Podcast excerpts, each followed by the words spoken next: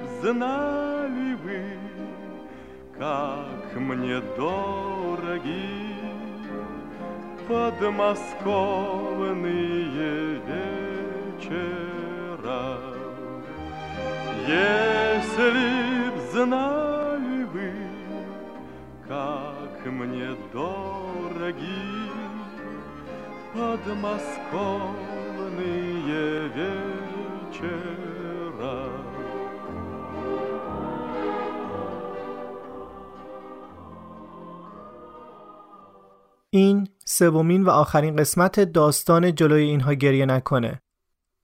یکی از شنوندگانی که ادبیات روسی خونده توی اینستاگرام یه تذکر درستی بهم به داد که اسم کاراکتر اصلی این داستان یوگینیه و وقتی تحبیب میشه تبدیل میشه به ژنیا.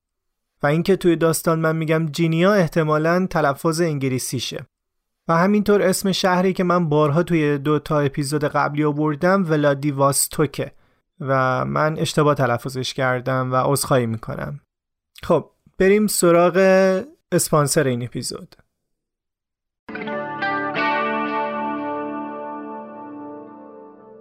محیط کار جاییه که خیلی از ما به طور معمول یک سوم روزمون رو اونجا میگذرونیم و یه بخش بزرگی از زندگیمون رو تشکیل میده. به همین خاطر خیلی خیلی مهمه که توش حس امنیت کنیم. از رایج ترین آزارهای محیط کار هم آزار جنسیه. بعضی از جای دنیا شما بعد از اینکه استخدام شدین یا موقع شروع سال تحصیلی توی دانشگاه باید یه دوره در مورد آزار جنسی رو بگذرونید و پاس کنید اما در این مورد منابع و آموزش های کمی به زبان فارسی وجود داره و حداقل توی جاهایی که من دیدم این آموزش ها داده نمیشه آکادمی چراغ یه وبسایت آموزش همگانیه که چند تا دوره در مورد آزار جنسی در محیط کار داره.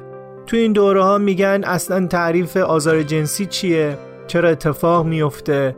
با قربانی چطور باید رفتار کرد و باید و نباید های محیط کار چیه؟ سه تا دوره متفاوت هم برای کارفرماها و کارمنده و مؤسسه های آموزشی داره. هر دوره هم حدود یه ساعته و آخرش هم یه گواهی پایان دوره هم میدن. توی وبسایت آکادمی چراغ می‌تونید اطلاعات بیشتر رو پیدا کنید. همینطور لینک اینستاگرام و توییترشون رو هم می‌ذارم توی توضیحات. آکادمی چراغ.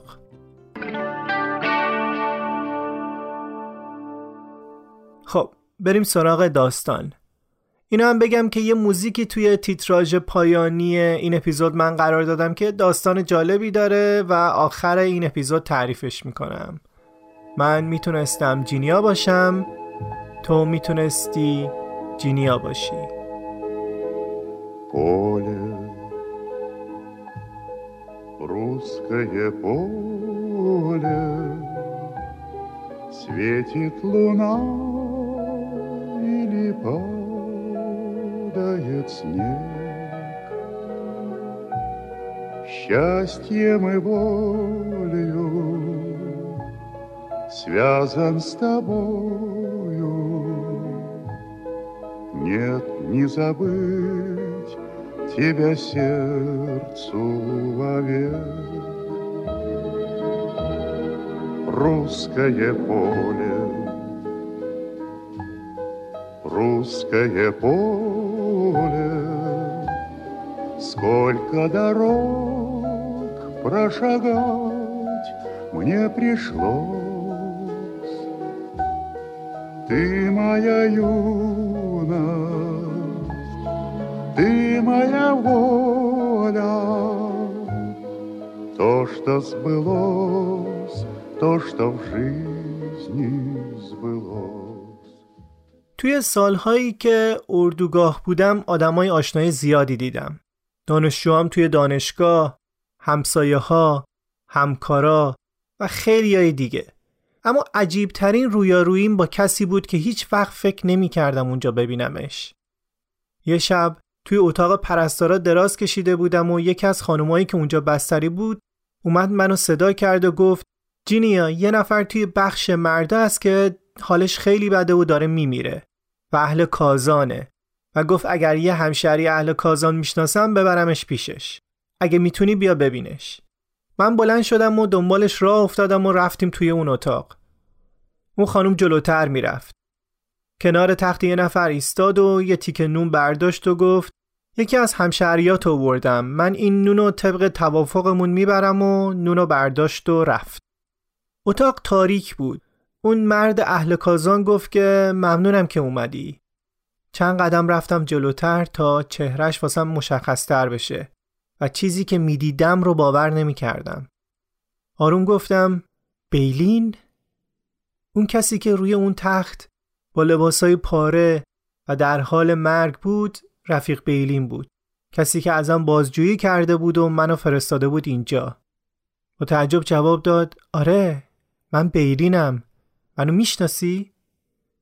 گفتم تو منو نشناختی؟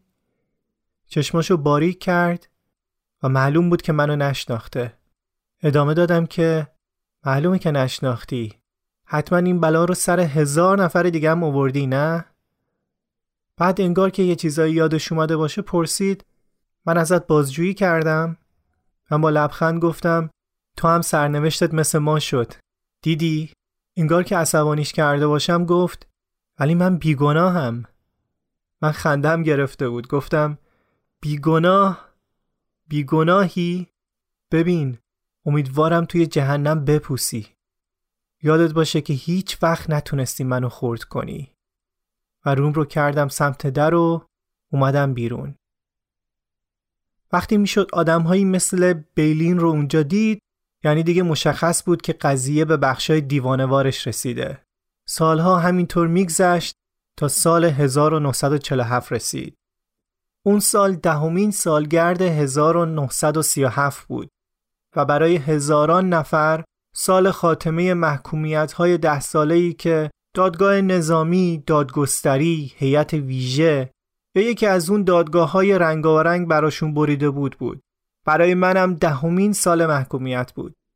منم یکی از اون روزا نامه آزادیم رو گرفتم. صبح خیلی سرد 15 فوریه 1947 رفتم از بخش اداری نامه رو گرفتم و هنوز نزدیک بیمارستان الگن که محل خدمتم توی دو ماه آخر زندانم بود نرسیده بودم که همه زندانیایی که توی بیمارستان کار می‌کردن دورم رو گرفتن. می‌تونستم ببینم همشون احساساتی شدن و کاملا مشخص بود که چقدر دارن محبت آمیز نگاه می‌کنن. و این یه دلیل بزرگ داشت. اینکه تجسم این اندیشه بودم که بالاخره میشه از اینجا بیرون رفت. همشون می‌خواستن یه کاری واسم انجام بدن. خاله مارفوشا کارگر 60 ساله بخش دستشو برد زیر روپوشش و یه قوطی حلبی کج و کله پر از حریره رو در آورد. گذاشتش توی دستام و اصرار کرد که همونجا جلوی اون همشو بخورم. تکنسیان آزمایشگاه که نمی‌دونستم چطور اونجا همیشه لباسای خوب دست و پا می‌کنه و خوشتیپه نیمتنم رو برانداز کرد و گفت ظاهرت اصلا مناسب زندگی بیرون نیست. بعد گفت باید لباس و جوراب منو بگیری و پالتو هم بعدا واسه جور می‌کنم. اما من تمام مدت فکرم این بود که برم پیش آنتون. دکتر آنتونی که دل به هم بسته بودیم و یه مدت قبل انتقالش داده بودن به شهر کناری. قرارمون این بود که بعد از اینکه مرخص شدم و از اردوگاه اومدم بیرون بلا فاصله برم بیمارستان آزاد و اونجا منتظر تلفنش بشم. بعدش از اونجا آنتون میومد دنبالم. اما اول باید مطمئن می شدم که آزاد میشم. چون قبلا هم پیش اومده بود که لحظه آخر حکم آزادی یه نفر رو لغو کرده بودن. همون موقع پزشک ارشد بیمارستان آزاد اومد توی اتاق نگهبانی و گفت از لحاظ هوا شانس نیاوردین انگار. دکتر آنتون والتر همین الان به خونه من تلفن کرد. ازم خواست براتون یه پیغام بیارم. بوران شدید توی راهه و باد از جنوب میوزه. پیش بینی شده که هوای سه روز آینده وحشتناکه. هیچ اسبی نمی‌تونه این راهو طی کنه. پیاده رفتنم خیلی خطرناکه. من و همسرم می‌خوایم پیشنهاد کنیم که شما سه روز آینده رو پیش ما بمونین. من و دکتر والتر سر این موضوع به توافق رسیدیم و همین که هوا خوب شد خودش میاد دنبالتون. من وا رفتم. هنوز دو ساعت از زندگی آزادم نگذشته بود که این ضربه به من وارد شد. و کی این ضربه رو وارد کرده بود؟ کسی که از همه واسم عزیزتر و به من نزدیکتر بود. چطور تونسته بود این حرفا رو بزنه؟ به من بگه که سه روز اونجا بمونم؟ سه دقیقه هم زیاد بود. دکتر ارشد یه بار دیگه هم سعی کرد که منو سر عقل بیاره. هی تکرار می‌کرد فقط سه روزه. این که در مقابل ده سال چیزی نیست. میای یه منزل آزاد اقامت می‌کنید. البته اصلا احمقانه هم بود که بعد از اینکه این همه بلا سر من اومده بود ماجرا به اینجا خط بشه که توی جاده تایگا یخ بزنم و بمیرم. بورانهای شدید کولیما شوخی بردار نبود و حداقل من که باید اینو بهتر از همه می‌دونستم. من می‌دونستم چطور می‌شد که ندونم چه داستانهایی که درباره افراد تنها یا یه گروه کامل تحت الحفظ شنیده بودم که توی بوران یخ زده بودن و مرده بودن. اما خب این بار فقط 22 کیلومتر بیشتر نبود که. برای من گرگ پیر تایگا 22 کیلومتر چی بود؟ اونم روی جاده صاف و سرراست. نیمتنم رو انداختم روی دوشم و اومدم توی حیات بیمارستان.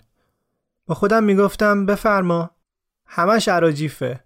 یه روز خوب و معمولی. اینم دماسنج. فقط 35 درجه سانتیگراد زیر صفر.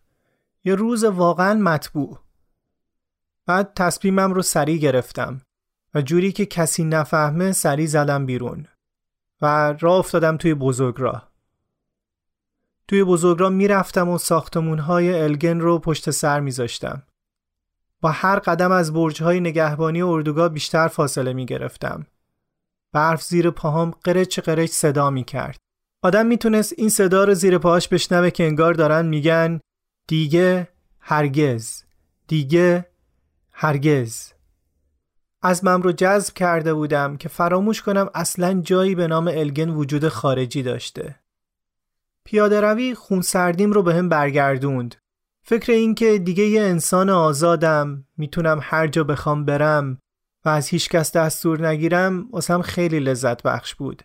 با خودم فکر می‌کردم اگه بتونم با همین سرعت ادامه بدم باید قبل از اینکه هوا روشن بشه می‌رسیدم تاسکان و از فکر اینکه اون حیولای سنگدل آنتون از دیدن من چقدر حیرت می‌کنه حسابی حس غرور می‌کردم.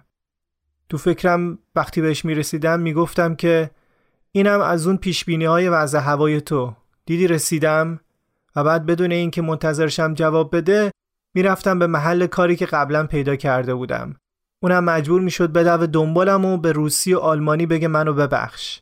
و چند ساعت با همین فکرها خودم رو سرگرم می‌کردم. و نمی‌دونستم که چند کیلومتر اومدم و چند کیلومتر دیگه مونده. کاش حداقل این چمدون همراه هم نبود. خیلی وقت بود که حرکت کرده بودم. و مدام می‌گفتم کاش حداقل می‌دونستم چقدر راه مونده. و خودم می‌گفتم حتما تا اون موقع نصف راه رو اومدم. چمدون رو گذاشتم روی زمین. انگشتام که داشت یخ می‌زد رو به هم مالوندم و بعد نگاهم رو دوختم به جاده اون لحظه اول فکر کردم توی اون صحرای پوشیده از برف دارم سراب می‌بینم سایه یه نفر داشت از یه جای دور سمت من میومد و من درست نمیدیدمش. احساسات یه مسافر توی بزرگراه کولیما وقتی می‌بینه یه نفر داره میاد سمتش خیلی پیچیده است. اولینش احساس غریزی شادیه. اینکه دیگه آدم توی این طبیعت بیرحم تنها نیست. یه حس دلگرمی می‌کنی ولی فقط برای یه لحظه است. بعدش اون شادی جاش رو میده به وحشت. اینکه نکنه اون سیایی که داره نزدیک میشه یه محکوم فراریه که میاد میکشتت و همه چیزت رو برمیداره شاید یه سرباز یا نگهبان مسلحه که به خاطر اینکه توی اون سرزمین دور افتاده کار می‌کنه تبدیل به یه متجاوز جنسی شده. یا اینکه گزینه آخر یه دل دزده. آدمی که داره نفسهای آخرشو می‌کشه و نون و لباس گرم تو می‌گیره و ولت می‌کنه. بدتر از همه این بود که راه فراری هم نبود. خارج شدن از بزرگراه مساوی بود با غرق شدن توی اقیانوس برف و گم کردن راه. نمی‌شد هم برگردی چون احتمالا بهت می‌رسید بالاخره. و بدتر برگشتن یعنی اینکه داری برمیگردی سمت الگن. پس مجبوری راهتو ادامه بدی حتی اگر مرگ در انتظارت باشه. دیگه شک نداشتم که یه نفر داره میاد سمتم. کسی که داشت میومد سمتم بعضی وقتها کج راه می‌رفت. یهو میچرخید و پشتش رو می‌کرد به من و باد و استراحت می‌کرد و دوباره راه میافتاد. فقط وقتی چند متریم رسید حس کردم راه رفتنش آشناست. نمی‌دونم چطور ممکن بود. ولی اون سیاهی آنتون بود. یهو گفت می‌دونستم. واقعا می‌دونستم. معلومه وقتی یه دختر مثل دخترای آلمانی تربیت نشده باشه اینجوری میشه. کارهای احمقانه می‌کنه. و ناخداگاه من شروع کردم به اش ریختن. اومد جلو و چمدون سنگینم رو از دستم گرفت. و اشکامو با دستکش قشنگ چرمیش از صورتم پاک کرد. اشکا همین که روی دستکش میریختن یخ می‌زدن. بعد من مثل یه آدم قرقرو پشت سر هم تکرار می‌کردم که تو که عجله ای نداشتی معلومه که نداشتی. من قرار بود توی اون خراب شده بمونم. تو میترسیدی سرتو از پنجره ساختمونتون بیاری بیرون خدای نکرده سردت بشه. جواب داد که به نظرم این اولین دعوای زن و شوهری ماست نه؟ چقدرم کیف میده انگار که یه خونواده ایم. دوتامون خندیدیم و شروع کردیم به قدم زدن. بعد اون یه ترانه تنز آلمانی رو خوند که ترجیبندش این بود. Ich habe so viel Angst vor meine یعنی من خیلی از زنم میترسم. Ich habe zu viel Angst vor meiner Frau. Ich lernte kennen. In einem Balllokale. Ich wollte nicht, sie aber sah mich an, als wollte sagen, ein für alle Male, du musst, ich war der reine Mustermann. Am Standesamt noch wollte Nein ich sagen. Da traf ihr Blick mich streng und scharf und rau. Da sagt ich ja, mit Zittern und mit Zagen. Ich habe zu viel Angst vor meiner Frau.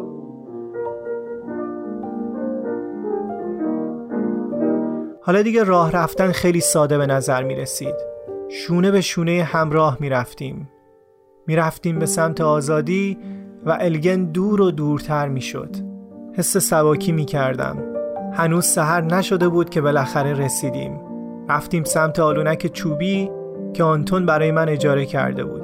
توی چارچوب در چند لحظه مکس کردیم چون یه لحظه تاریخی توی زندگی من بود. بعد از ده سال زندگی توی باراک ها بالاخره وارد اولین خونه آزاد شدم. خونه خودم.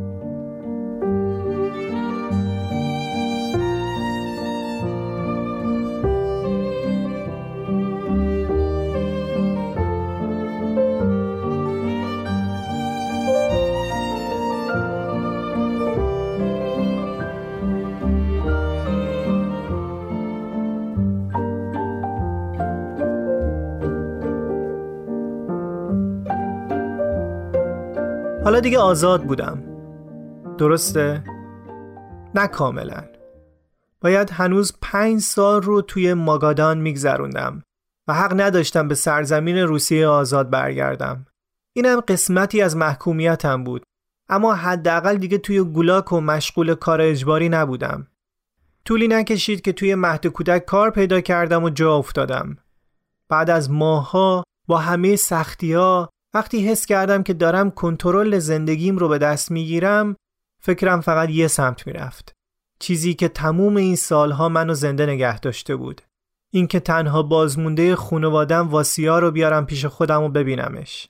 همسرم که بعد از طلاق و دستگیری توی اردوگاه کار اجباری فوت شده بود و آلیوشا پسر بزرگم هم توی لنینگراد. فقط مونده بود واسیا که حالا 15 سالش شده بود. توی همه این سالا فقط با نامه ازش خبر داشتم. اونم توی نامه نوشته بود که دلش می‌خواد برای ادامه دبیرستان بیاد اونجا.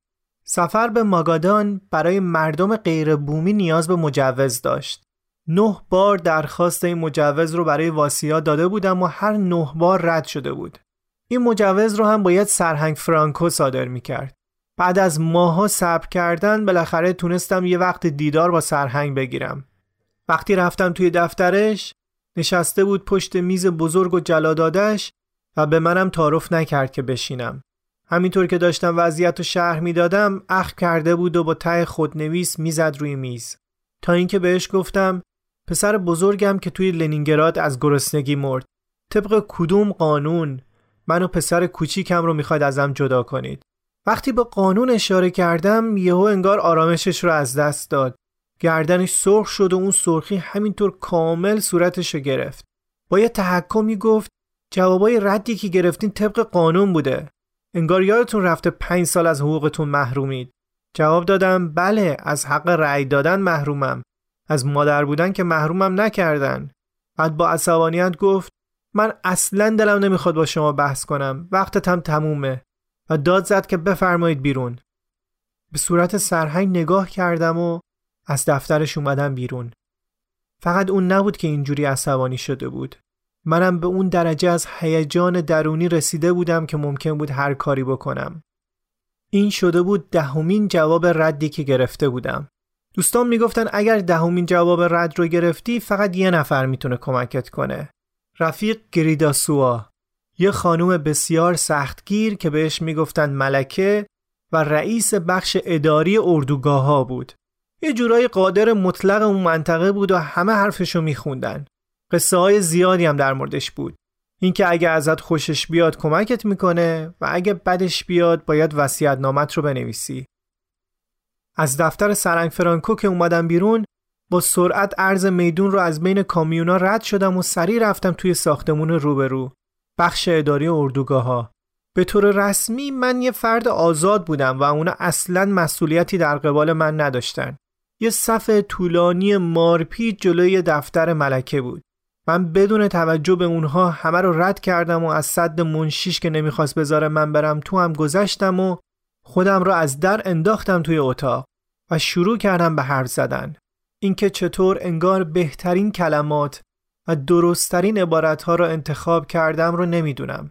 ترکیبی از عشقهای مادر گفتن اینکه هیچ کس بچه یه نفر دیگر رو نمی‌خواد اینکه باید بالای سر بچم باشم تا از راه به در نشه و این حرفا.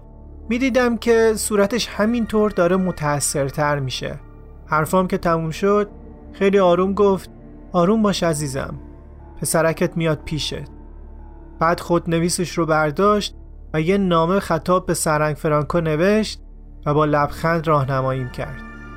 همون لحظه نامه رو بردم پیش سرهنگ. سرهنگ که منو دید گفت باز که دوباره اومدی؟ این تیکی کاغذ چیه؟ ببین وقتم رو تلف نکن. بعد کاغذ رو باز کرد و همینطوری که نگاهش به کاغذ بود گفت بفرمایید بشینید. پسرتون رو می‌خواین از کازان بیارید؟ من کازان رو می‌شناسم. عجب شهریه. به به. اتفاقا اینجا هم دبیرستان خوبی داره. پسرت می‌تونه درساشو جبران کنه. همین الان نامش رو می‌نویسم. و اینطوری بود که مجوز ورود واسیا به ماگادان صادر شد.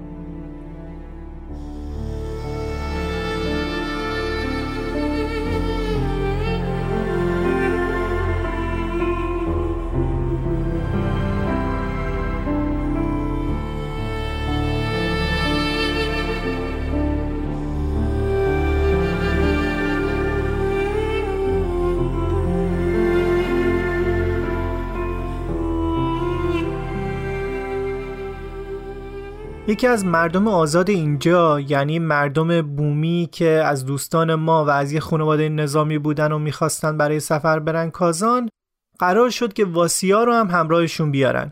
کار من این شده بود که هر روز با خونه اون دوست تماس می‌گرفتم تا بدونم که از سفر برگشتن یا نه. برگشتشون هیچ تاریخ دقیقی نداشت. یه روز بالاخره تلفن زدم و از اون سمت خط سر صدای یه مهمونی میومد معلوم بود که از سفر برگشتن و به هم گفتن که پسرت الان چند ساعته که اینجاست و رفته روی مبل نشسته و منتظر تو با کسی حرف نمی‌زنه. من با شنیدن این خبر پشت تلفن یهو بیحال شدم و نشستم روی زمین. یکم بهم به دارو دادن تا تونستم سر پا وایسم و بعد راه افتادم سمت خونه نینا. جولیا دوستم هم همراه هم اومد. رسیدیم دم در. خونه این دوستم نینا که از مردم آزاد بود از بزرگترین و مجللترین خونه های شهر بود صحنه ای که توی منزلشون به چشممون خورد ما رو یاد سکانس های فیلم های قدیمی انداخت که می‌خواستن افسرهای گارد رو با یونیفرم های زیبا در حال ایشونوش توی مهمونی نشون بدن. توی تالار ورودی یکم صبر کردیم تا نینا پیداش بشه. از لای در نیمه باز می‌تونستیم درخشش سردوشی ها و که با صدای به هم خوردن لیوان و قهقهه خنده و داد و فریادهای مستانه همراه شده.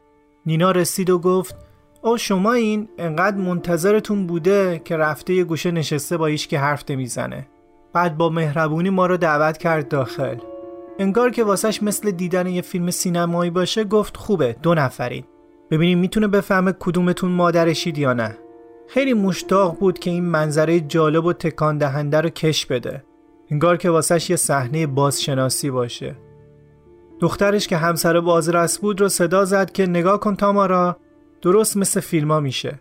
و بعد روش رو کرد سمت مبل. ببین واسیا کوچولو می‌بینی؟ دو تا خانم. یکی از اینا مادرته. باید انتخاب کنی. کدومشونه؟ و من تازه اون لحظه بود که چشمم به کسی افتاد که فهمیدم واقعا نیازی به اون همه تلاش برای پیدا کردنش نبود. یه نوجوون لاغر با یه کت رنگ رو رفته. تا ما رو دید از جاش بلند شد. قد بلند و شونه هم پهن بود. اصلا شبیه اون پسر بچه تخص چهار ساله با موهای روشن که دوازده سال پیش توی خونه بزرگمون توی کازان تاتی تاتی می‌کرد نداشت. موهاش بلوطی بود و چشماش خاکستری. بیشتر شبیه آلیوشا پسر بزرگم بود تا بچگی خودش. انگار همه این فکرها و مشاهدات رو داشت کسی انجام می‌داد که من نبودم. خودم لال شده بودم و نمی‌تونستم فکرامو به زبون بیارم. بیشتر سعیم این بود که قش نکنم. واسیا اومد جلو و حتی یه لحظه هم بین انتخاب من یا جولیا شک نکرد. می‌دونست من مادرشم. دستشو گذاشت روی شونم. بعد بالاخره بعد از مدتها کلمه ای رو شنیدم که همیشه میترسیدم هیچ وقت دوباره نشنومش. انگار زمان دوازده سال به عقب برگشته بود. قبل از دادگاه ها و زندان و گروه های مجازات و مرگ بچه اولم و همه اون شبهای گولاک. واسیا گفت مامان نینا بلند داد زد که شناختت خون آدما رو طرف همدیگه میکشونه. همه اون آدم های شاد و شنگول و مست با لباس های قشنگ و برق انداخته و جام های پر دور تا دور ما ایستاده بودن با واسیا چش تو چش بودم و حس کردم که چقدر شبیه ده سالگی آلیوشاست و دوتا پسرم انگار توی یه لحظه اونجا جلوی من ایستاده بودن. زیر لبم بدون اراده زمزمه کردم آلیوشا عزیزم. بعد از چند لحظه یه صدای بم رو شنیدم که گفت نه مامان. من آلیوشا نیستم. واسیام. سرش آورد نزدیک گوشم و ادامه داد. جلوی اینا گریه نکن.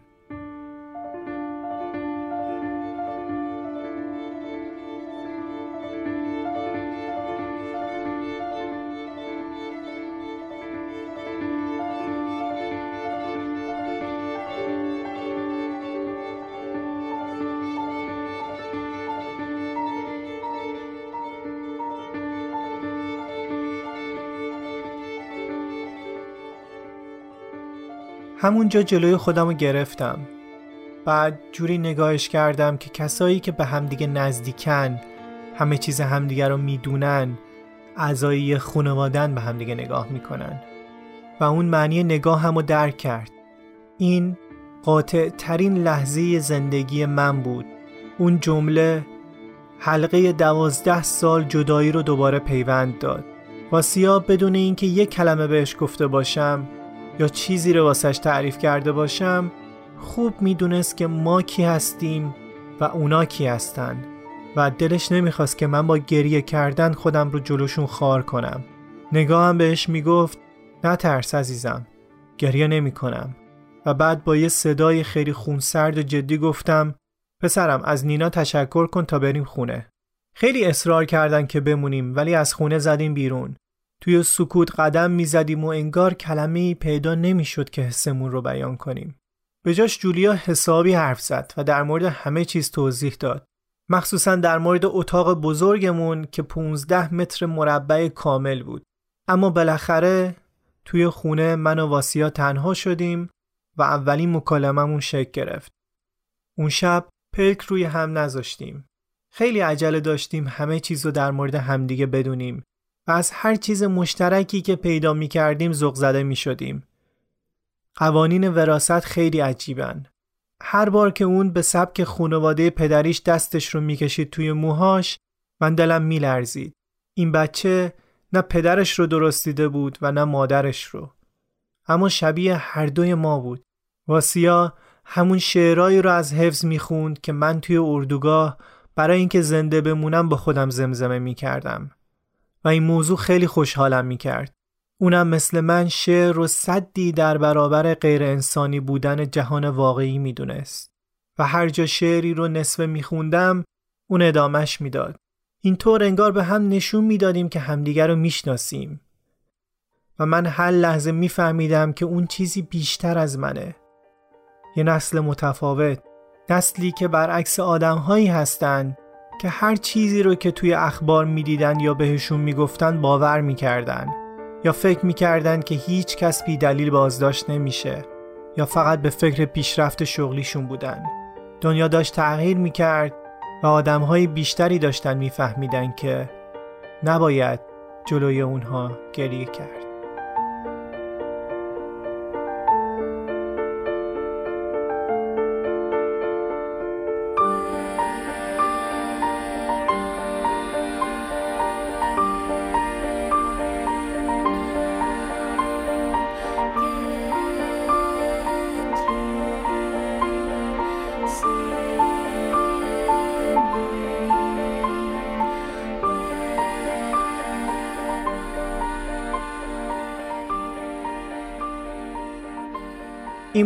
قسمت آخر داستان جلوی اینها گریه نکن پیشنهاد می‌کنم که حتما کتاب دردل گردباد رو بخونید. در ادامه داستان هم باید بگم که جینیا و واسیا بعدا به روسیه آزاد هم برمیگردن و اینکه واسیا بعدا یکی از نویسنده های معروف روسیه هم میشه. مرسی که این داستان رو شنیدین. لطفا ما رو توی شبکه های اجتماعی دنبال کنید. توی تلگرام، توییتر و اینستاگرام با آیدی دیسیز آن پادکست هستیم. و اما داستان تیتراژ پایانی. موزیکی که قراره بشنوین از گروه درد آرمی به اسم واتر بویز ترانه بر اساس یه داستان واقعی در مورد یه سرباز 17 ساله است که توی جنگ جهانی دوم برای جنگ با آلمانا فرستاده میشه. اما بعد از فتح برلین وقتی این سرباز و خیلی از سربازهای دیگه که به آلمان رسیده بودن می‌خوان برگردن خونه استالین از ترس اینکه اونها با سربازای آمریکایی و اروپایی برخورد داشتن و ممکنه ایده های غربی روشون تأثیر گذاشته باشه و بعد از برگشتن به خونه اونا را اشاره بدن تمام اون سربازها رو به گولاک میفرسته. پیشنهاد می‌کنم بعد از شنیدن این قطع موسیقی ترانش رو هم بخونید. ممنونم از نکیسا برای ادیت و بچه های ارسی برای انتخاب موسیقی. براتون بهترین ها رو آرزو می‌کنم و خدا نگهدار.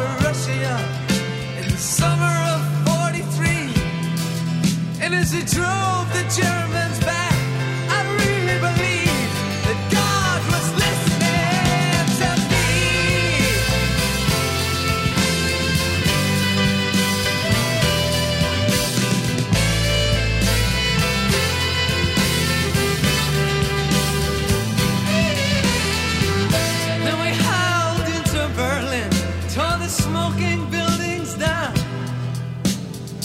Raise the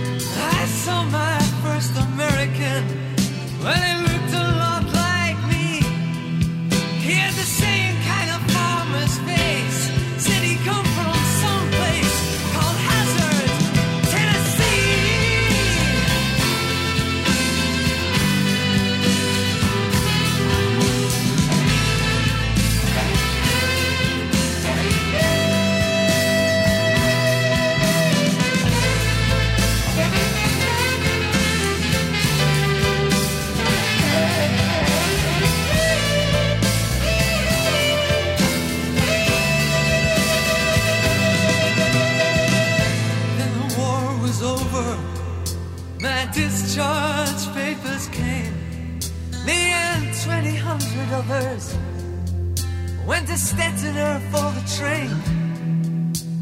Kiev, said the commissar, from there your own way home.